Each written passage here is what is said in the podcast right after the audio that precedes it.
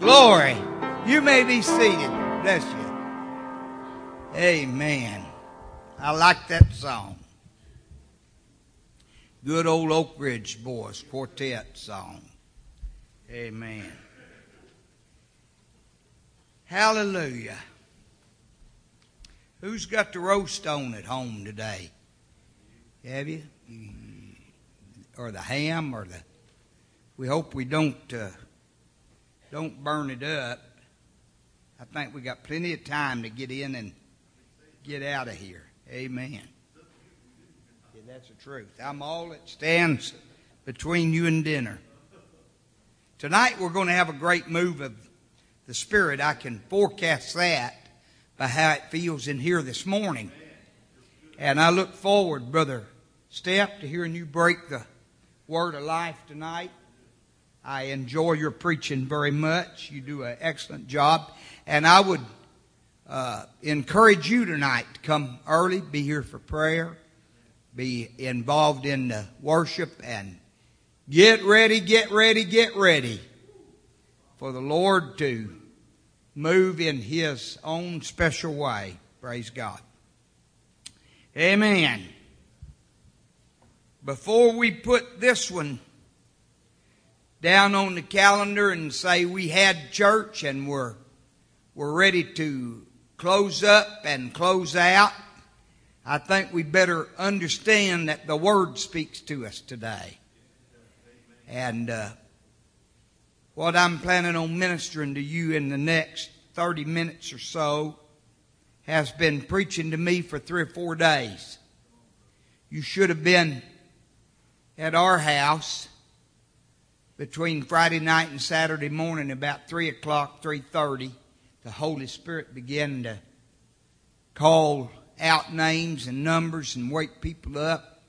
And from three thirty on till about seven o'clock Saturday morning, I, I was up walking the floor, praying, seeking the Lord, getting ready for today, ready for this morning. I think it's a serious, serious, serious thing when a man like me, or you, or Pastor Sharon, or any other minister walks to this we call the sacred desk. There's actually nothing sacred about the wood and the glue and the nails. It's what goes over this that makes it sacred. And on a Sunday morning like today, the first day of June 2014, it's a very, very eternity conscious reality that thy word, O Lord, will I hide in my heart that I might not sin against you. We live in a world and we inhabit a time that there are no rules. They call this Generation X because there are no rules. There are no commandments. There are no ordinances. There are no boundaries. You're exactly right. Polarity has ceased to be. It's not a matter of how what you do relates to what I do or what we as a group come to grips with affects us all. We live in a generation who has chosen to think that the rules do not apply. And it's true in government. Now we're not going to get partisan and we're not going to get political, political in here this morning. But it's true in government, whether local, state, or federal. We live in a time when those who are elected to office feel like that we elect them to become their own regulators, their own rulers. There is no balance anymore between the three parties of government. Instead, whatever is said on Capitol Hill is as though it came from Calvary Hill. And I got news for you.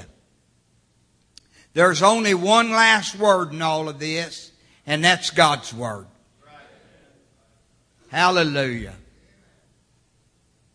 So I think that it's important today that I preach to you the word of the Lord and then it becomes your responsibility to take the word and put it to work in your life. I do not want to preach what I'm getting ready to preach to you and feel like that I am your judge or that I have any right to uh, speak backwards in time to those that have already uh, been a part of us and are gone out from us in the sense of no longer living or no longer uh, present.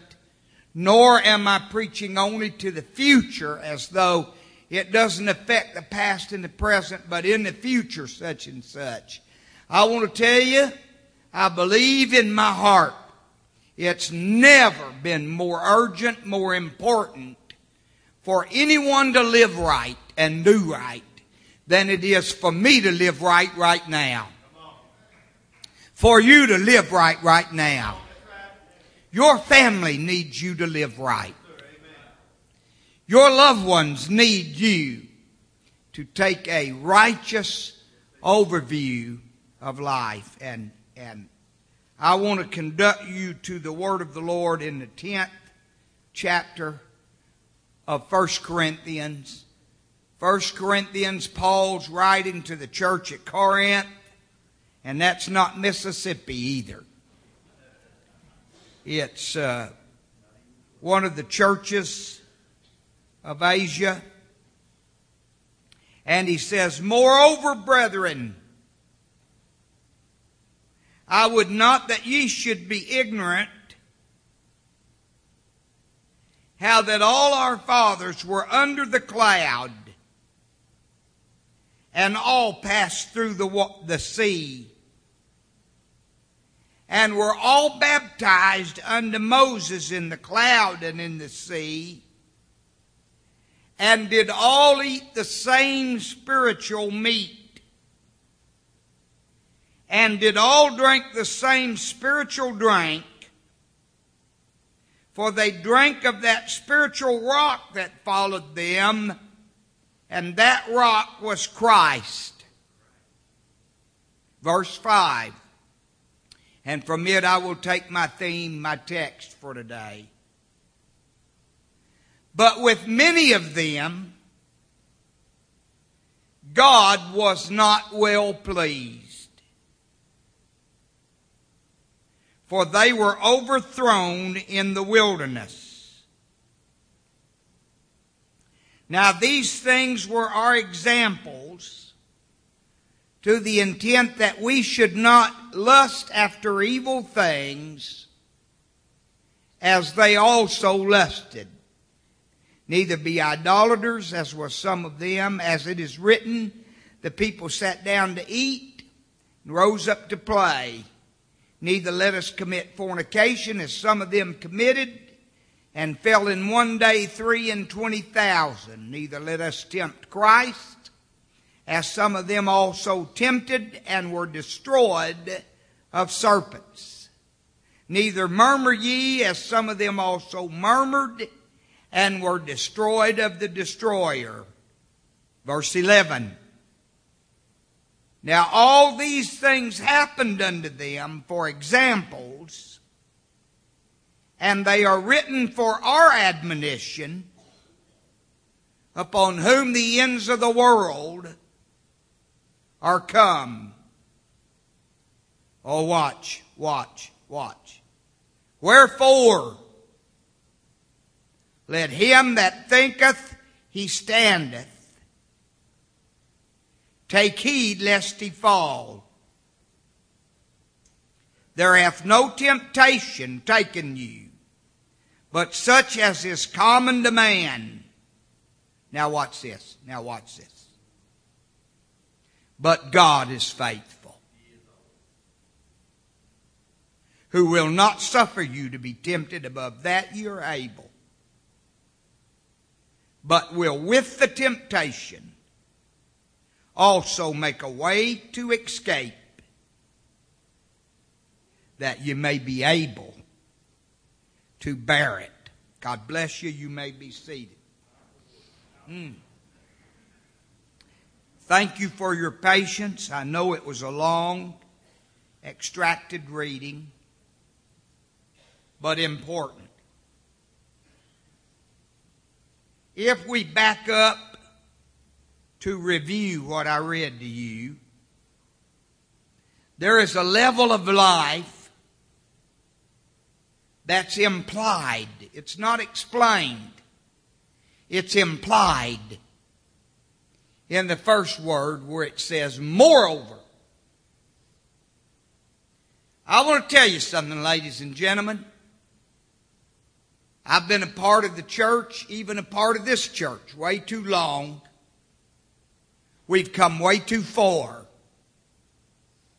We've forsaken too much. We've given up some things.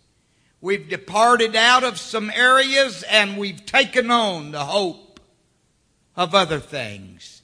And we've come way too far to ever think about being satisfied with bare minimums.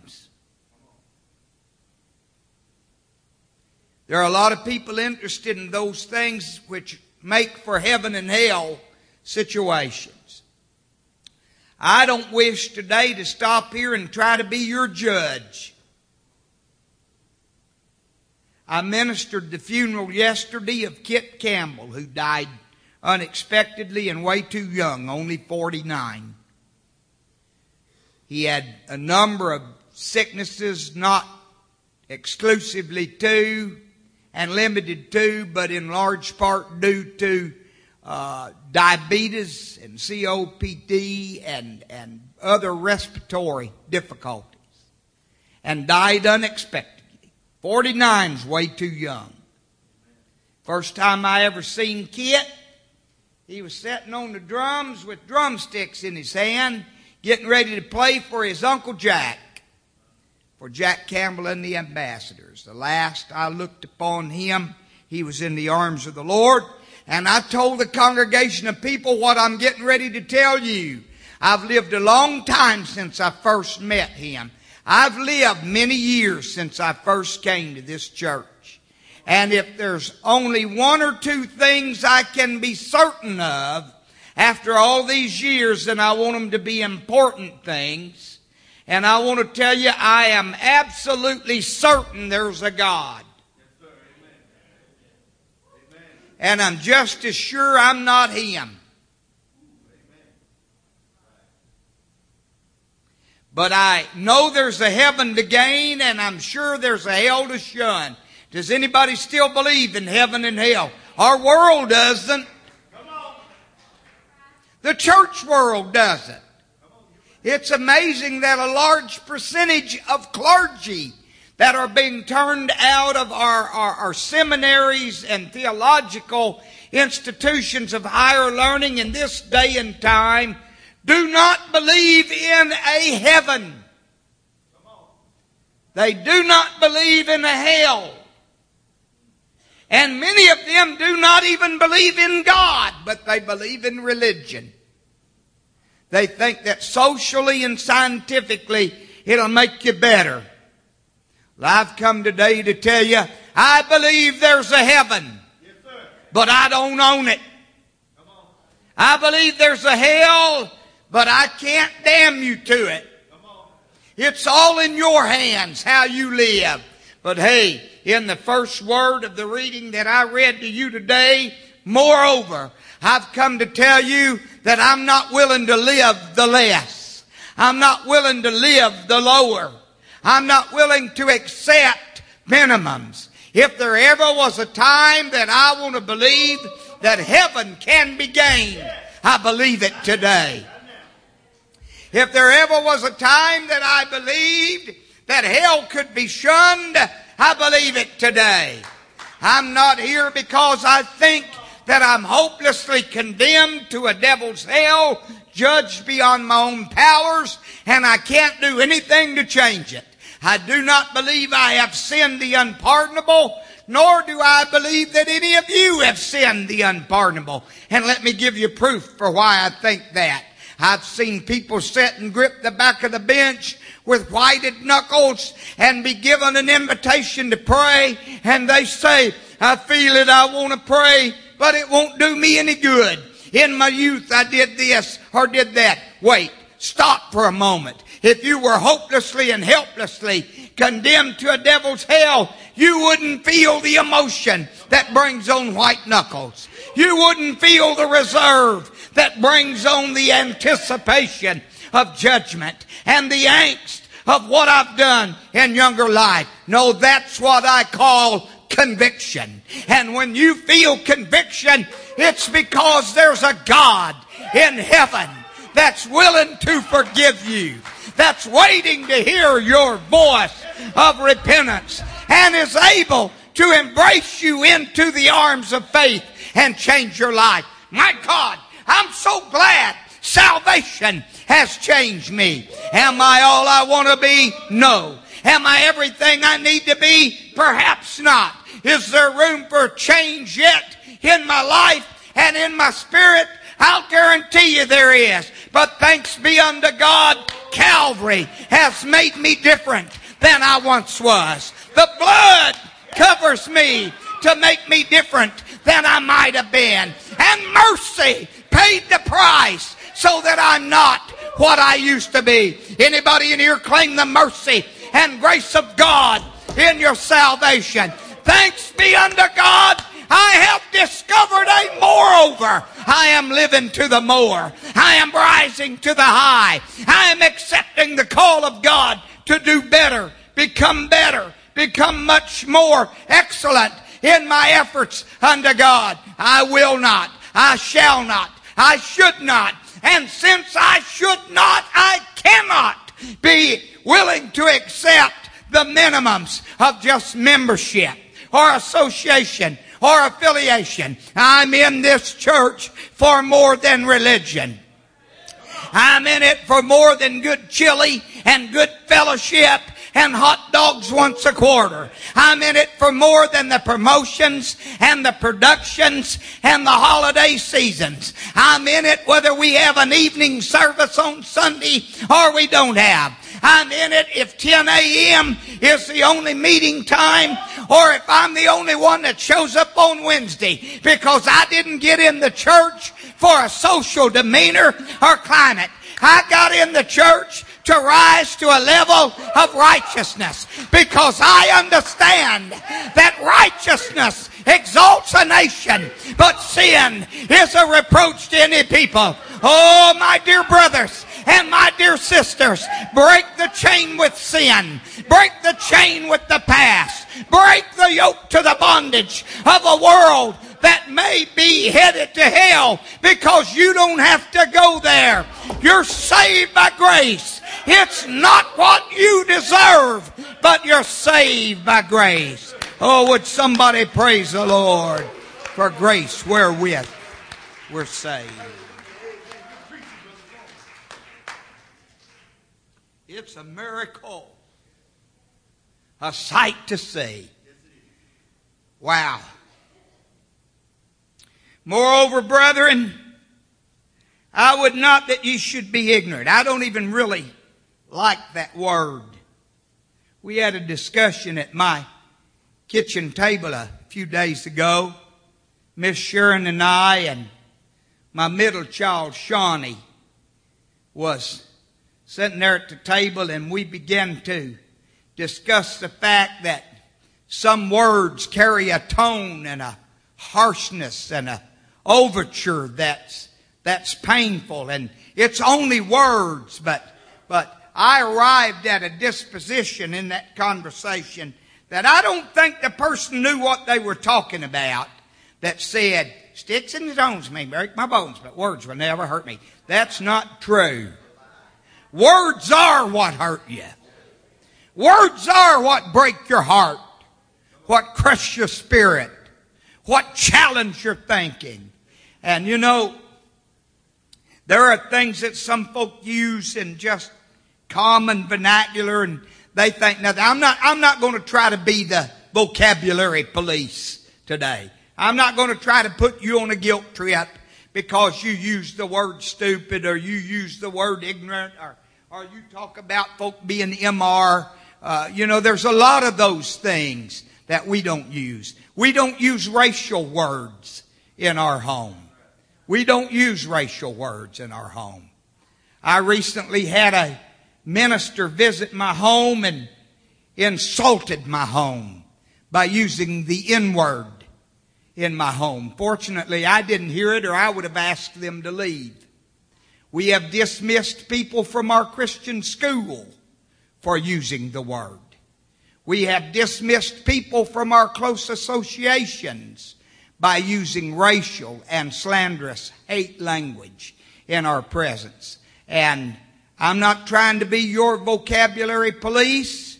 You may be crude and lewd and unlearned and use those kind of redneck words. And I'm not mad at you. I'm not even going to say you're stupid because I don't use that language. But I'm not going to use it. I'm not going to get involved in that. And in fact, one of my grandchildren the other day said to me, came in the house and they called the name of some other little child on the bus. I don't know who the child was, and they go to Holcomb School, so it's it's probably not anybody that's related to anybody here, but they said, Papa, and they called out the little child's name, said, they used the S word on me today. And I, I really didn't know what the S word was, but you know, when they start in, it's words they can't use and they can't say, I get nervous. And I said, Oh, really? Well, I'm so sorry about that, Onyx. I'm sorry that, that somebody used a, a word with you that they. Sh- well, Papa, I want to know something. Am I what the S word is? And then she had me in real hot water. I said, Well, let's talk this over. She said, No, we don't have to talk it over. Am I stupid or am I not? Boy, I breathed a sigh of relief. The S word.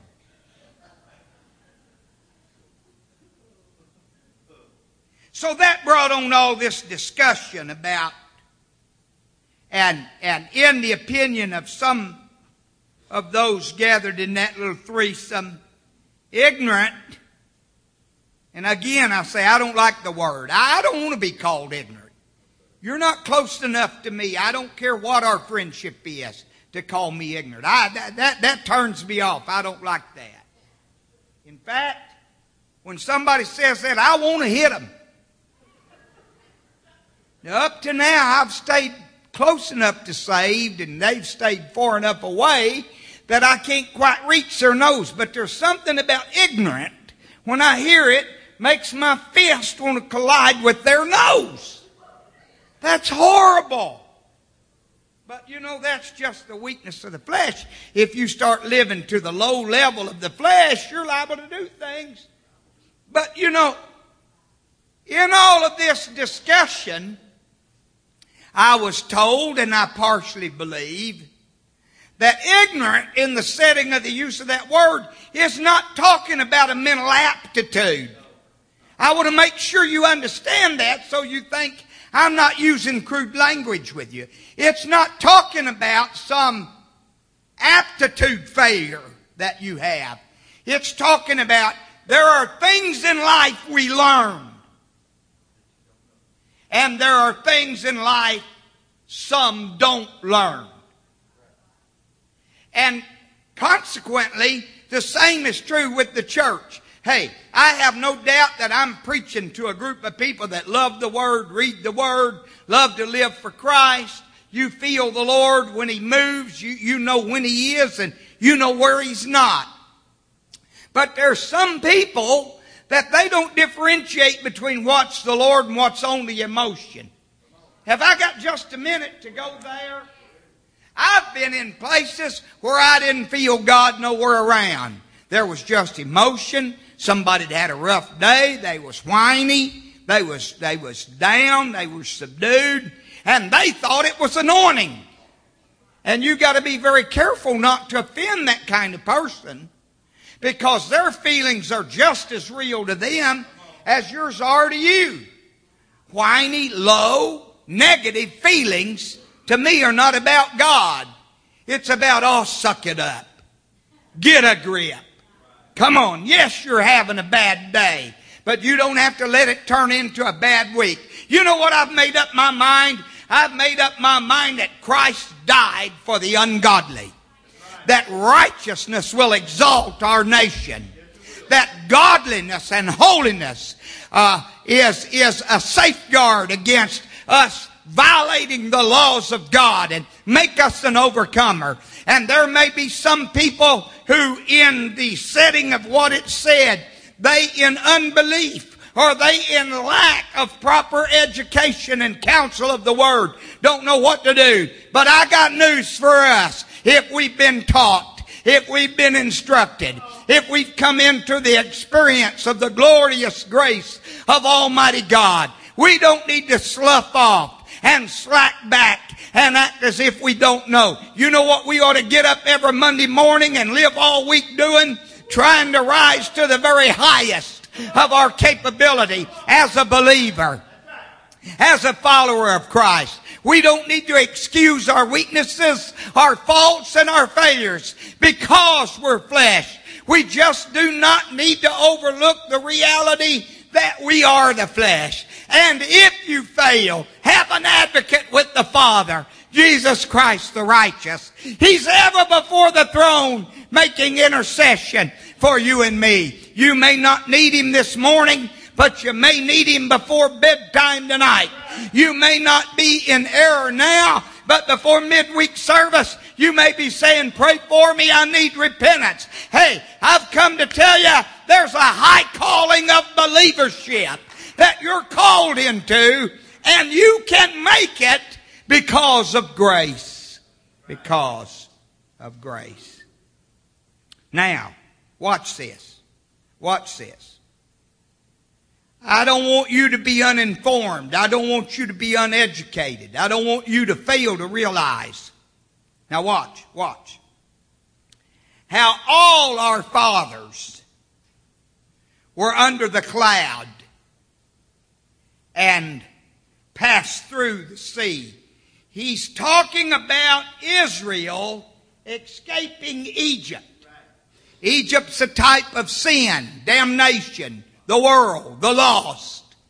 The Red Sea is a type of reconciliation unto God, a type of our baptism, our coming into fellowship and faith with God. The wilderness is a type of the process that works the flesh out of you, works the evil out of you. And then Canaan is a type of the church where you overcome your giants. You overcome your fears. You overcome the, the cities of the plain and the cities of the mountains that do not know God. Hey, since you've been in the church, a lot of things have had to be shaken off of you. Since you've been in the church, You've had to escape the terror and the horror of a lot of things. Since you've been in the church, you've had to work at an overcoming lifestyle. The church is not heaven. We're still flesh in the church. Canaan is not a type of heaven because there are no giants in heaven. There are no cities to conquer in heaven. There are no walls to fall down in heaven.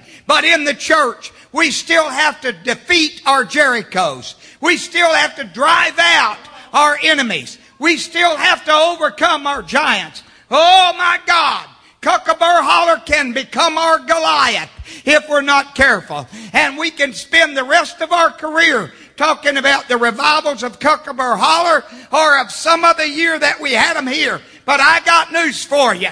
There are still giants that somebody needs to strap on the sword and say, I'm not satisfied just to kill Goliath. I don't believe that Goliath's sword is better than any other, or I don't believe that that brazen serpent that we took down in the wilderness after we had been healed of the bites of the serpents is something that is of holy vesture to put in the sanctuary to worship. We have to be careful that we don't worship our culture, that we don't worship our worship, that we don't even worship our victories because there's going to be new giants, new mountains, new overcomings, new trials. And oh, Sister Taylor, I don't want to stay here. I want to go on to higher heights. I want to reach forward to deeper depths. Ladies and gentlemen, I don't want the church of yesteryear to be the best I've ever known. I don't want just a blind hope of what's not yet come and may be in my future to be what I'm constantly looking for and living for. I'm here to tell you the Holy Ghost I've got in my soul right now is real. The overcoming power that I have right now is real. It's the best I've ever felt. It's the best I've ever known. And when I get back tonight, it's going to be better. It's going to be greater. It's going to be more gracious. I am not living to the less. I'm living to the more. Praise God. They did all eat the same meat and they did all drink the same spiritual drink. For they drank of that spiritual rock and they followed that rock, which is Christ. Christ is the head of this church. That always has been. That's a good statement. I am not the head of this church. I have never been the head of this church. I have never been in control of this church. The control over you through the church of the Most High God is through Christ. Unless Christ is the head of your life, you're living in delusion. You're living in false doctrine. But oh, if Christ is the head of your life, then you can understand no weapon fashioned against you is going to prosper. You'll be an overcomer through the blood of the Lamb and by the words of your testimony. Thanks be unto God that giveth unto us the victory. Is anybody in here glad you've got the victory through Jesus Christ?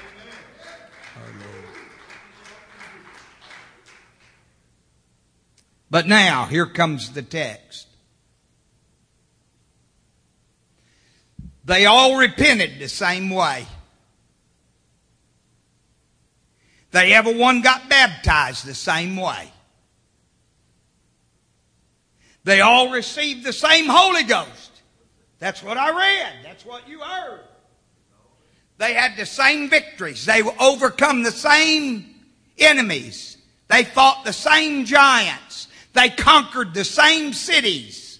They went forth from victory to victory together. They all experienced the same thing. But with some of them, God was not pleased. My preaching to you and my text to you today is in the form of a a question and a consideration. What do you think it takes? Where is that invisible line to the eye of man unseen? What are those area of things that after you've repented, after you've been baptized, after you've gotten the Holy Ghost, after you've attended mighty revivals, you've seen miracles, You've gone forth from the infant stage and the ignorant stage into the understanding of who God is for him to reach the place that he says. And I'm paraphrasing, but this is what that verse is saying. They're just not worth it.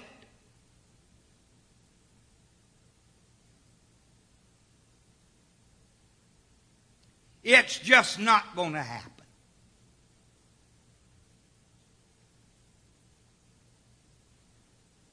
And then it launches into the outgrowth of things that happen to people after God gives up on them.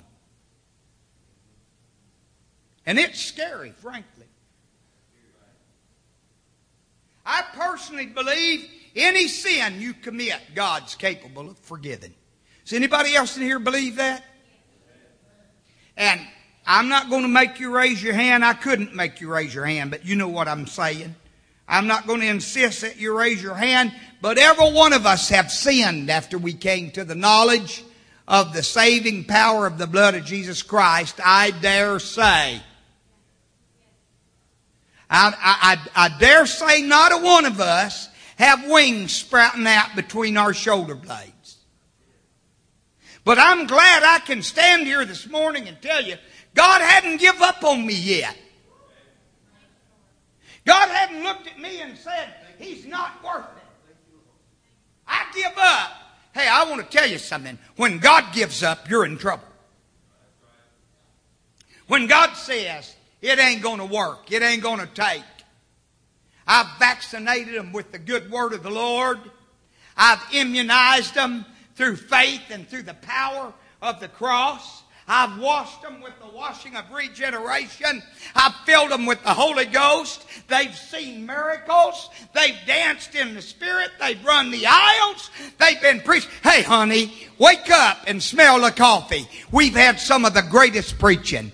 We've had some of the best meetings. We've had some of the greatest moves of God right here in our church that I know of anywhere. I would be hard pressed to tell you of any better opportunity to get from earth to glory than right here from the pews of First United Pentecostal Church. Therefore, I don't ever want God to look at me and say, you're just not going to make it, Magruder. You just don't have what it takes. I gave you the Holy Ghost. I forgave you of your sins. I washed you through baptism. I heard your prayers of repentance. You've seen it all but it just is not taken. Oh no. If it takes me getting up in the middle of the night and praying through every night, I want to do it. If it takes me right in the altar bench every time there's a message preached and an invitation given. When you give an invitation tonight, if I've got to go back to the altar again, I'd rather do that than God to ever say,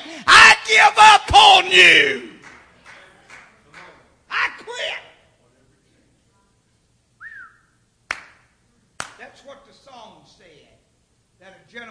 Some years ago in a low moment in his life.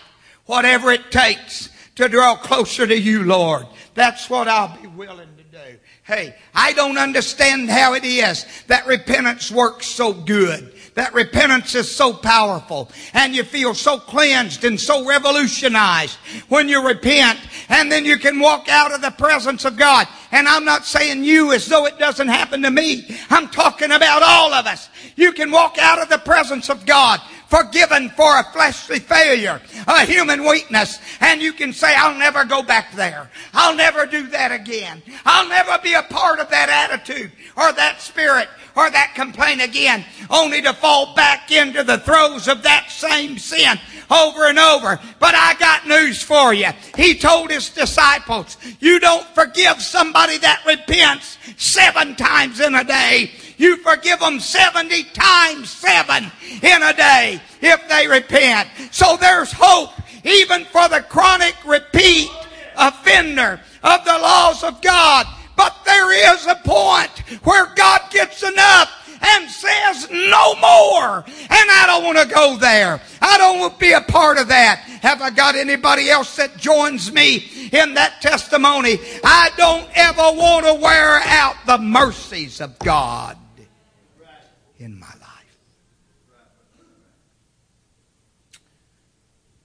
It says all of these things that's written in the 10th chapter of Corinthians is so that we'll have examples.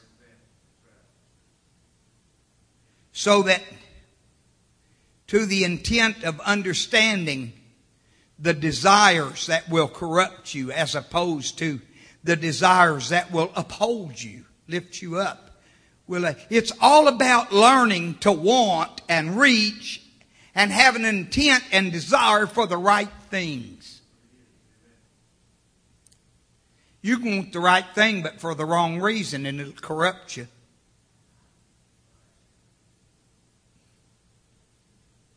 It says we must not lust after evil things. Neither be idolaters, as were some of them. I've been going to school on myself the last two or three days about idolatry. I'm not ready to preach a big sermon on it or draw lines in the sand like some proverbial Alamo and say it's Time for us to remember. But idolatry is a whole lot more in what I'm studying and what I'm finding out than setting up a golden calf and dancing around it. Idolatry is any time and anything that causes us to be separated from the presence of the Most High God and comes between us and true faith in God. When you get a substitute worship, I don't want NFL football to become an idol to me. I don't want NBA basketball to become an idol to me. I don't want baseball or my hobbies or anything to become an idol to me.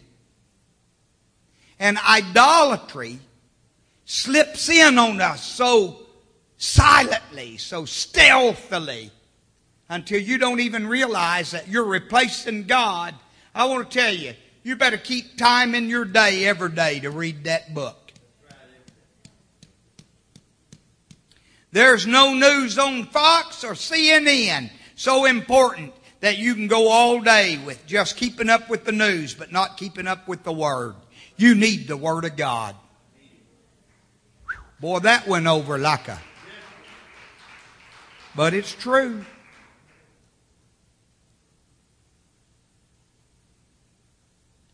Remember, At said the people sat down to eat, drink, and rose up to play.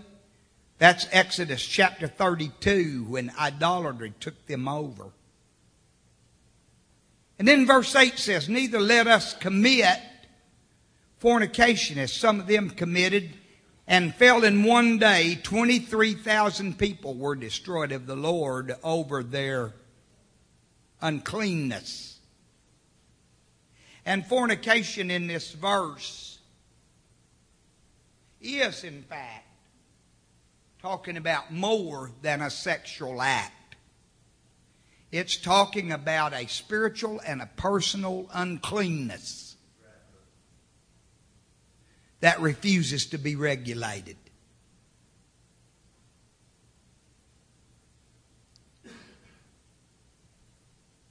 I'm not the godliness police, but I can tell you about me. I want to be very, very careful when I develop any attitude of you're not going to tell me how to live for God. You're not going to tell me what I can do and what I can't. Well, why can't I do that? Is it heaven or hell? No, but that attitude's fornication.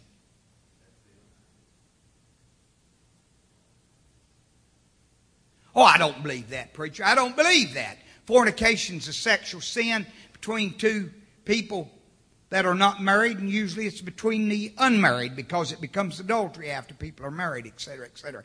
No, you're talking about physical fornication. Let me give you a biblical example.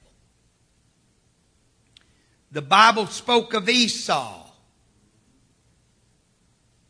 And it said, Don't be a profane and evil person as Esau, a fornicator. There's nothing in Genesis that says Esau was into some kind of illicit relationship with somebody in the community. Do you know what his fornication was? He didn't take seriously the blessings of God. He didn't take seriously what God was doing in his life and he would trade his heritage, his hope, what he is, for a bowl of beans. I want to tell you something. When church is not important enough to you that you forget what it's about before you get home. I'm not talking about remembering the text or remembering the sermon. I'm talking about stretching the rules, stretching the regulations, making whatever you want it to mean, mean that to you. And, well, I don't believe that, and I'm not bound to that, and I never did understand that. That's just the preacher. No, I'll tell you what that is. That's a spirit of fornication that says the Bible don't count. The truth don't count. Righteousness don't count. All that matters is what I think I need from me and from my and from mine. I got news for you folks. We're in a shifting morality. We're in a changing generation. The world doesn't look a lot like the world looked when I was growing up and some of you were growing up. but I still believe that it pays to pray. I still believe that it pays to worship. I still believe it pays to go a little too far in terms of personal commitment and con- uh, consecration than it does to say, nothing counts but what I think will send me to hell.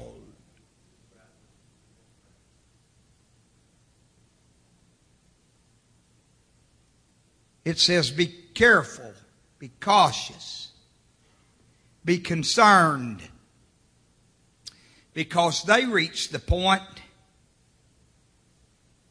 that they tempted Christ. Neither let us tempt Christ as some of them tempted and were destroyed of serpents.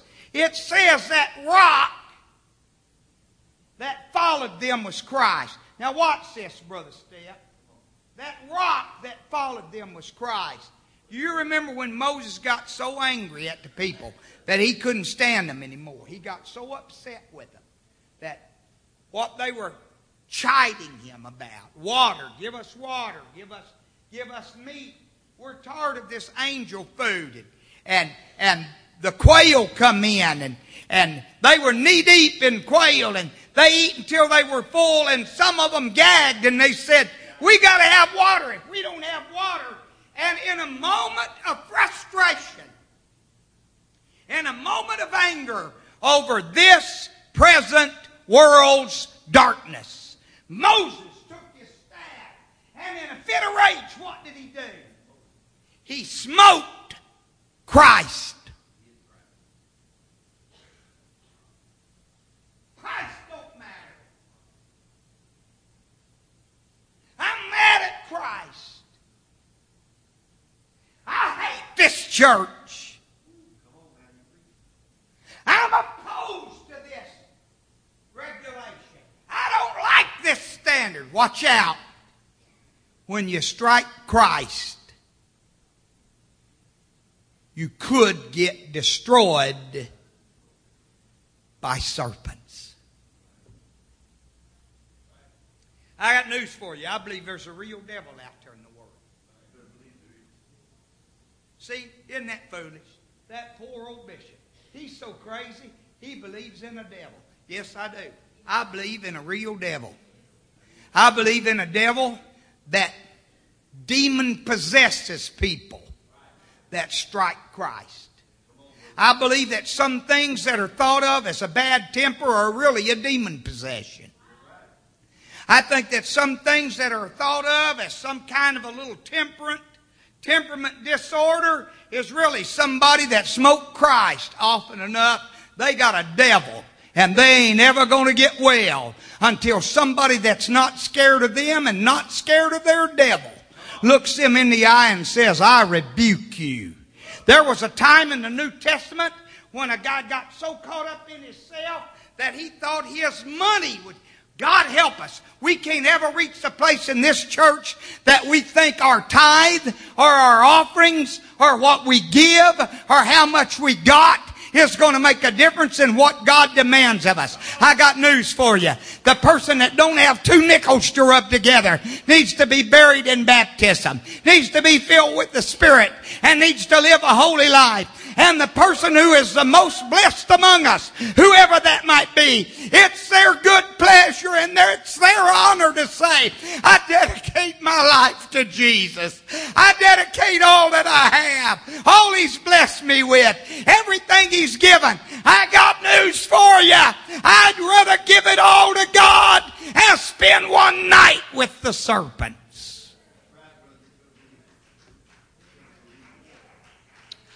Oh God, I don't want the serpents.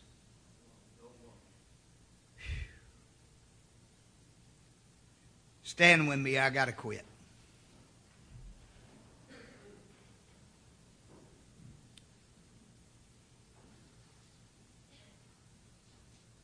Verse 10.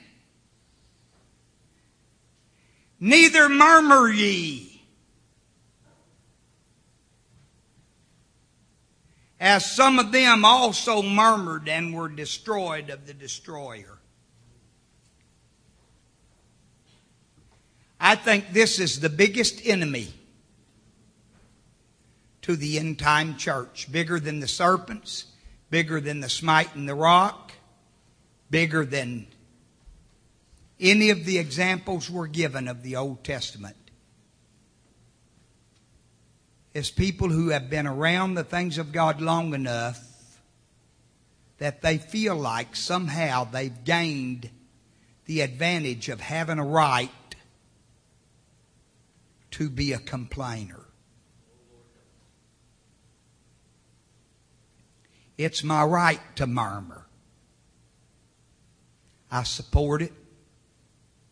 I back it. I help pay the light bills. I'm why the fans are going. I've been in the work of the Lord long enough that it might not have got this far except for, except for. I got news for you. There's always going to be things. I'm talking about me now. I'm not talking about any of you. Let's get it straight if we get it. I'm talking about me. I cannot afford to ever reach the place that I think I've contributed enough, I've given enough, I've been in it long enough, I've been in charge enough times and enough things that my opinion counts for anything when it comes to negativity and murmuring.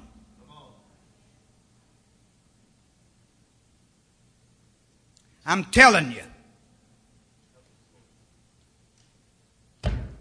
God's getting me up at night and condemning me in my spirit over murmuring and complaining. I'll tell you what I've made up my mind. If I don't like it, I'm going to make it better.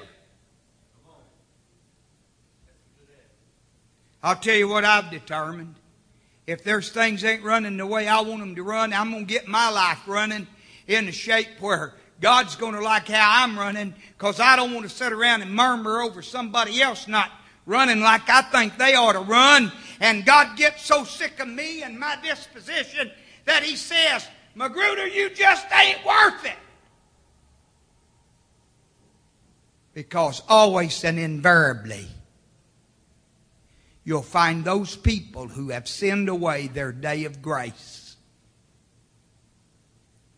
ultimately coming back in hopes of one more forgiveness, one more regeneration.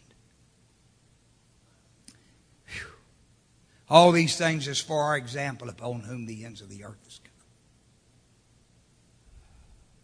that he that thinketh he stand might take extreme caution lest he Is there anybody joins me today in saying, I don't want to fall? I don't want to fall short of the mercy. I don't want to fall short of the grace. I don't want my own complaining and my own murmuring to cause God to fail to take stock of my need. I don't want to wind up in the fangs and in the grasp of serpents because I've smitten the rock, which is Christ. I want to turn back to the rock. We have a beautiful parody in the New Testament of what we can do at times like this. It says there's a rock, and that rock's Christ. And if you realize your need of Christ and you fall on that rock, you'll be broken. I pray God break my spirit. I pray God break down my attitude. I pray God break down everything that's unlike you that might be in me. Maybe I'm way off target and maybe nobody fits this preaching but me. And if that's so, then okay. After all of these years, maybe it's all right for one sermon to be preached to me. But I want the rock to break me. I don't want the rock to fall on me. Because it says if I fall on that rock, it'll break me. And in my brokenness, I can be rebuilt. But if I wait and that rock falls on me, it'll grind me to powder. It'll emulsify me. It will so grind me until there's nothing left to mend. I don't ever want it to be my testimony that somebody else in the church looks around Remember that old brother Magruder that used to be here? Whatever happened to him? Maybe somebody else younger would say, Man, I don't know. I've heard that name, but, but I don't know what happened to him. Yeah, I think my, my grandparents said he used to be here, but he's not here anymore. And if you were to make it important enough to search it out and track it down, they'd say, Oh, you mean you don't understand? That man reached the point that end of, end of his life, he gave up God. He gave up the thing he had stood for, the thing he'd preached about, the thing that he said he loved, and the thing that he told all of us would get us to heaven. I don't know what happened to him. He's not here anymore. He wound up going horribly awry, horribly astray. And as far as I know, he is no more. But I want to tell you, that's what happens to people that God gives up on. God don't ever give up on me. I may die with drool running down the side of my mouth.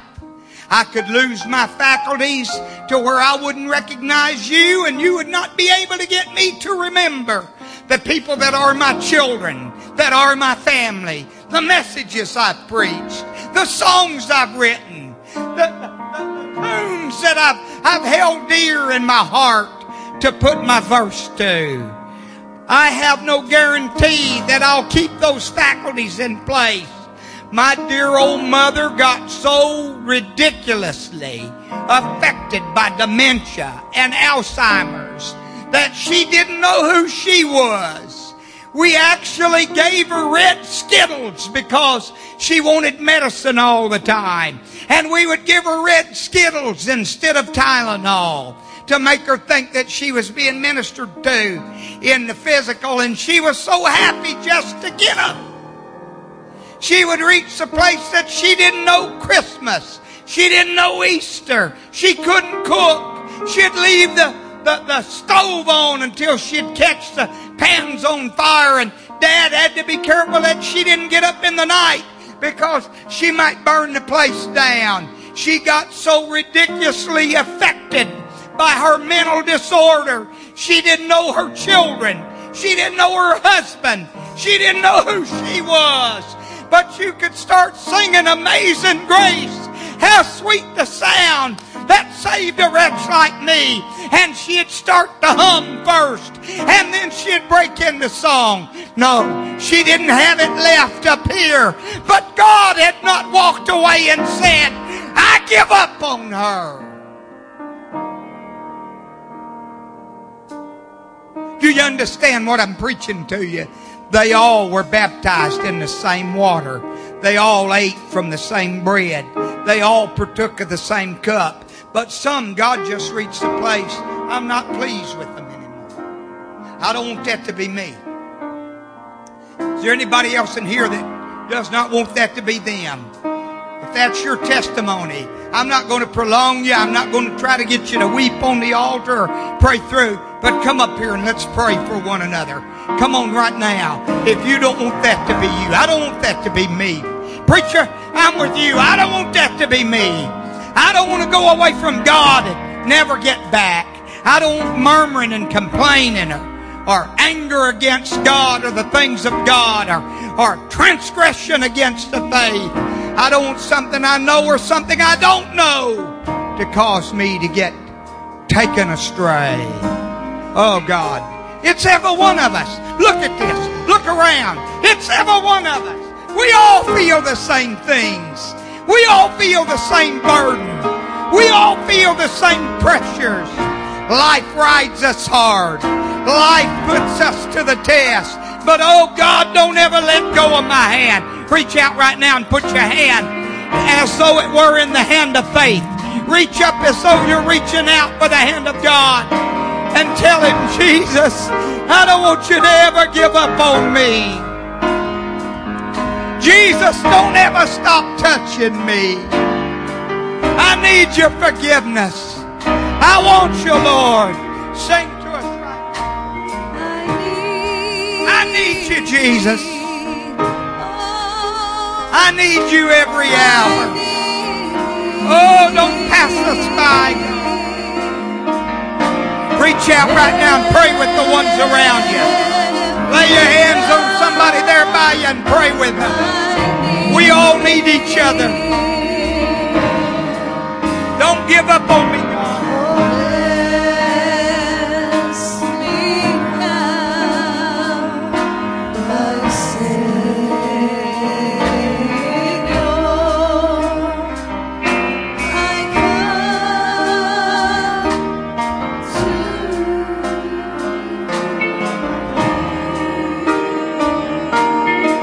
Oh my God, pray for me too. Tell God, don't let him lose his way. Don't let him lose his faith.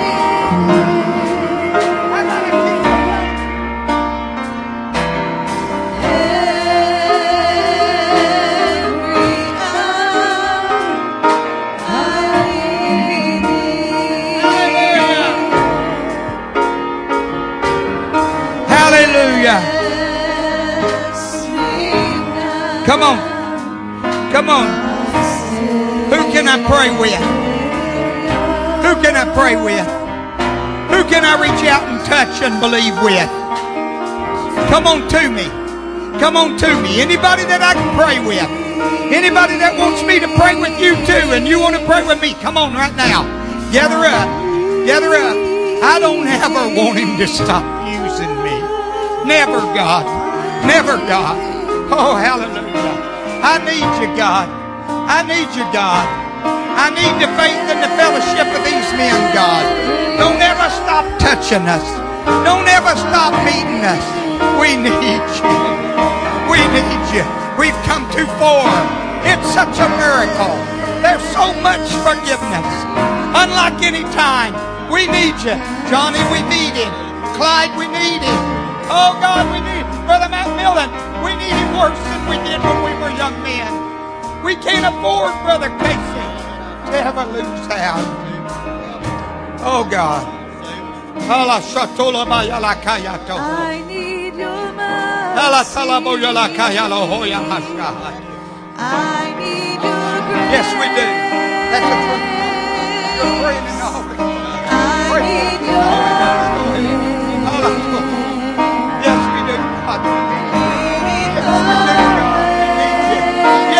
God.